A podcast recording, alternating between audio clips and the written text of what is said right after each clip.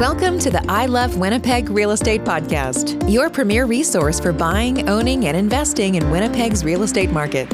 And now, here's your host, Adrian Schultz, who loves all things real estate, property management, and mortgage financing. On today's episode of the I Love Winnipeg Real Estate Podcast, I'm joined by Jeff Davis. And uh, now, Jeff, is it the Davis Real Estate Team? I think we're technically called the Claude Davis Real Estate Team, but I'm, I'm here as our representative today, I suppose. and who's Claude for our listeners who don't know? Sure. So I am a second generation real estate agent. My dad is Claude Davis. He's been in the business since the late 70s, although he might get mad at me for telling you that. So uh, that's a little bit about you and your business. Can you tell us about the neighborhood that you specialize in? Sure. So we're based out of the uh, Royal LePage Dynamic office on Corydon Avenue uh, in the heart of River Heights. And certainly my business takes me all over the city, and most frequently, I'd say in the south central neighborhoods uh, with a real focus on the River Heights neighborhood. So, what makes River Heights unique compared to other parts of Winnipeg? I think a big part of it is its location in the city. It's it's a very central neighborhood. It's, it's very quick to get downtown um, to a lot of shopping and, and other businesses like that, while also retaining some of the aspects that people like about more suburban living. Generally, have nice big yards in River Heights. You know, you have room to put a double garage on your yard and also still have some green space behind the house, which is nice. But people see, you know, nicer commutes, more of a community feel and walkable neighborhood than you would get further south in, in the suburbs. What do you think is the most significant thing that has changed in River Heights over the last decade? So one of the things we've seen become a much bigger factor uh, is the the influx of infill development in the neighborhood. For the most part, that is older homes that maybe have structural issues uh, being torn down and, and newer homes built on those lots. Uh, one issue that's been quite divisive in the area, I would say, is the subdivision of some of those lots, um, especially in the more western parts of the neighborhood, like Centennial Street, for example, where they'll take a 50 foot lot and turn it into two 25s. There was also the newer townhouse style condo development along the old train tracks on the western side of the area, as well as a uh, soccer field on Grosvenor Avenue on the on the west side uh, that was turned into about 30 uh, high end infill homes as well about five years ago. So yeah, I think that's been, you know, there's there's people on both sides, obviously pro new development and, and nice high end homes coming into the area, and people who kind of like the status quo and push back a little bit against the size of some of these infill houses and the uh, the different architectural styles as well. And I know there there's sometimes a play on words, Crescentwood and River Heights. Could you just sort of draw us a visual boundary of what you consider to be the official River Heights? I can, and I I have a strong opinion about this because I grew up in Crescentwood, and everybody assumed it it was River Heights, but it's not. It's Crescentwood. So I consider the the eastern boundary of River Heights to be Cambridge, and east of Cambridge, kind of in the area where Kelvin St. Mary's high schools are, that would be Crescentwood. Crescentwood was the earlier development in roughly 1905, I believe, that was subdivided off. And the, the boundaries of that included what is, is now considered Crescentwood, as well as uh, Oxford and Waverley Streets, uh, which is kind of the northeastern corner of River Heights. Wellington Crescent would be the, the northern boundary, uh, Taylor Avenue on the south, and then Kenaston Highway on the west side. Okay.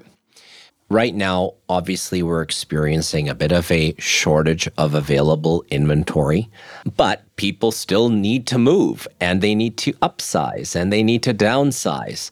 That being in mind, what is the price range for an average family home in River Heights today? Sure. I listened to your episode with uh, Tom Goodfellow, and I liked how he did a, a pre and uh, I suppose para pandemic price. So I, I, have numbers from 2021 and from 2019, and we do see a, a big increase during that time frame, which is probably unsurprising.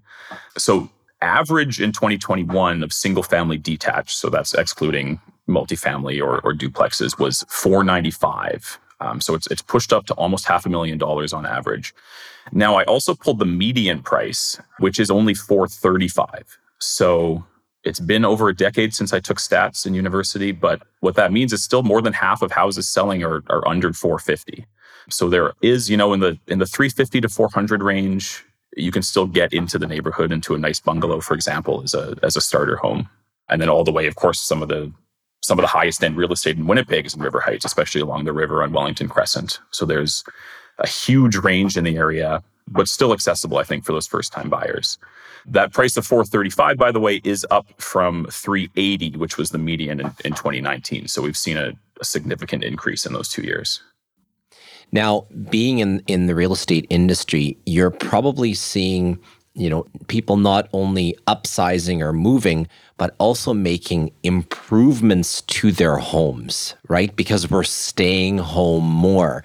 Do you find when you're working with clients that are looking for a home, do you find that what they're looking for has changed in the last couple of years? And what has changed? I mean, we're all considering home offices nowadays, I suppose, and we, we certainly weren't two years ago. People are have spent so much time in their homes the last couple of years that you really need it to be more a more comfortable space. So yeah, I'd say that you know, can we get away from each other once in a while? Do we have the space to do that? pretty pretty important, I think. Do I have the the opportunity to work from the house comfortably and, and not be like sitting on the, the end of my bed while I work for eight hours a day? That kind of thing, I think, has become really important. Yeah. We both have kids, so we can appreciate this. Uh, we ourselves, my wife and I, we renovated our basement during the pandemic or, or, or cleaned it up just so there was like more space to play, right? Not for her and I, but for the kids and also the backyard. Like, I don't think we've ever landscaped as much as we did in the last two years. And that's just so we were fortunate enough to have a nice big yard so that we could, in fact, stay at home if we needed to. And you know, you think about the kind of homes that people were looking for before, and you want sort of like maximum square footage of a home. But I think people now are also taking into consideration again the size of the yard in case they need to stay home, which is which is kind of interesting. Do you find that River well you mentioned it. So in River Heights, you've got sort of the beginning, the mid and the high end range. Is it sometimes a challenge for a young family to choose a home in River Heights that they're going to be able to afford or do you find that, you know, it sort of caters to all needs? It is. I mean, there's such a variety of, of style of house and price range. I mean, the the original developments basically range from about 1905 to the to the mid 60s is when you get further south in the area. And then now with those infill homes, I mean, really it's it's 110 years worth of different styles and and sizes of home in the area. It, it is a challenge. It's it's very in demand. I find when I meet with new buyers to start looking for a house, it's often the first neighborhood they mention when they're considering different areas you know so depending on budget depending on what people need as far as size number of bedrooms that sort of thing it, to, to be honest sometimes there, there can be better value to be found outside of the neighborhood because you do to some extent you pay to be in river heights because it does have that very central location and, and high desirability yeah and i think a bit of cachet as well as do many other neighborhoods uh, for sure uh, we used to live in armstrong point right but I refer to it as Wolseley now. But we were so central. You know, you needed to go out for dinner, and it was a five or 10 minute drive to your favorite downtown restaurant, right? And then we moved and, and we moved out into Tuxedo. And we're always thinking, like, where do we go? Like, there are options, but not nearly as many as there are living in River Heights or right in around or, or Crescentwood, because I, I know we, we chatted about that. Yeah. So, I guess, what do you love most about River Heights? So I love, I mean, from the, the real estate perspective, I love that variety. You know, I love that I can show somebody a, a bungalow built in 1931 one day, and then we can go see a like a cool mid-century place built in the early 60s the next day, and, and you're still in the same neighborhood. You have those those nice big yards, like we talked about. You have the opportunity to spend time outside, but it's still pretty walkable depending where you are in the neighborhood. There's lots of great restaurants. My personal favorite is Bonfire Bistro on on Corydon and Waterloo. We used to go there a lot, at least pre pre pandemic anyway. That's a classic. Absolutely, yeah.